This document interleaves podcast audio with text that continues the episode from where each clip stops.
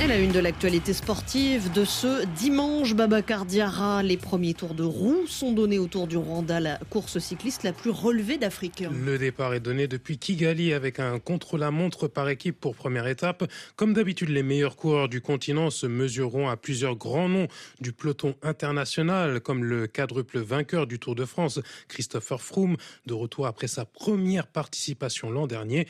Pour toute la caravane, ce Tour du Rwanda aura des allures de préparation aux mondiaux de l'an prochain. Lucie Mouillot. Pas de passage sur le redouté mur de Kigali, mais un parcours de vitesse sur les grandes avenues de la capitale rwandaise. Un nouveau circuit pour le premier contre-la-montre par équipe de l'histoire de la course, explique Samson Daishimiye, président de la Ferwasi. C'est un crash test pour le Tour du Rwanda, mais pas seulement. C'est aussi un premier essai pour ce parcours que nous allons utiliser en 2025. L'étape reprend presque 95% du circuit des championnats du monde. 18 km de course au départ du stade Beka Arena et à l'arrivée au centre de convention de la capitale. Un premier essai avant les championnats du monde de septembre 2025. Philippe Koyou, nouveau directeur technique du Tour du Rwanda. C'était important également euh, de se mettre en situation, euh, notamment pour euh, les autorités en charge de l'organisation de cette épreuve.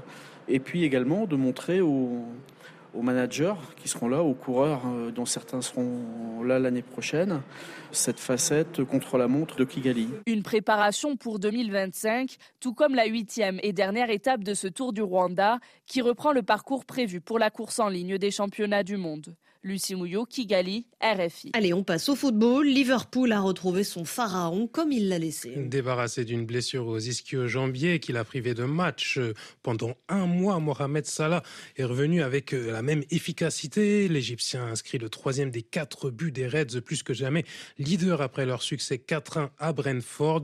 Liverpool conserve deux points d'avance sur Arsenal, reparti de Burnley en laissant un tarif salé 5-0 aux avant-derniers.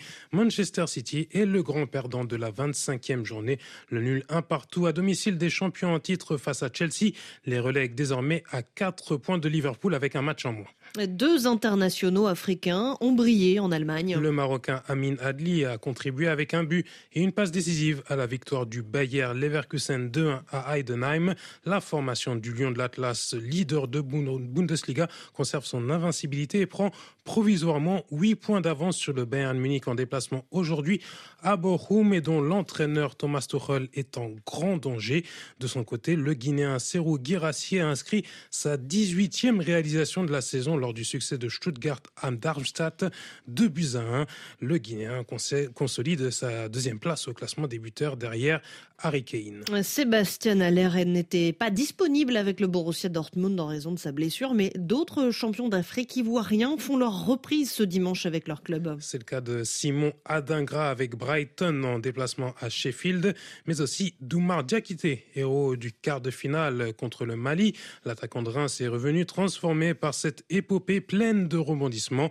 Il est forcément marqué pour toujours, mais prêt à basculer sur son pain quotidien, la Ligue 1 et le match important face à Lens cet après-midi. On se bat d'une canne sans, apprendre et on n'est pas vaincu d'une canne sans, avoir appris plein, plein, plein de choses. Ça me donne euh, beaucoup plus d'expérience et aussi euh, beaucoup plus de caractère, de mental.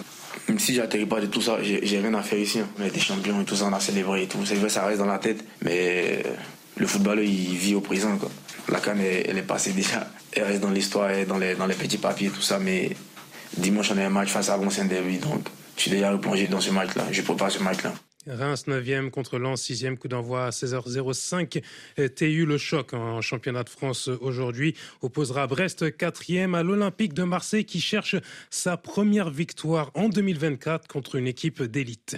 Chez les sélections africaines après la Cannes, on prépare l'avenir. Le Maroc a dévoilé son programme de mars. La fédération a exaucé les vœux de son sélectionneur Walid Regragui en dégotant tant bien que mal deux matchs amicaux pour la prochaine trêve de mars face à l'Angola et la Mauritanie, éliminés en 8 de finale de la dernière Cannes, les Lions de l'Atlas avaient tenté d'approcher deux sélections d'un calibre supérieur, le Sénégal et le Mali, sans trouver d'accord. Ces deux matchs amicaux du Maroc serviront de revue d'effectifs avant les rencontres de juin face à la Zambie et au Congo pour la suite des éliminatoires de la Coupe du Monde 2026. Les Guinéens voyageront eux en Arabie Saoudite pour un tournoi organisé par la FIFA. Oui, le Ciné national disputera deux matchs dans le cadre d'un mini tournoi baptisé FIFA Series Edition avec des duels beaucoup plus exotiques que ceux du Maroc contre Vanuatu, 170e au ranking mondial, et Curaçao, classé 91e. Baba Cardiara, merci à vous, c'était le journal des sports sur RFI.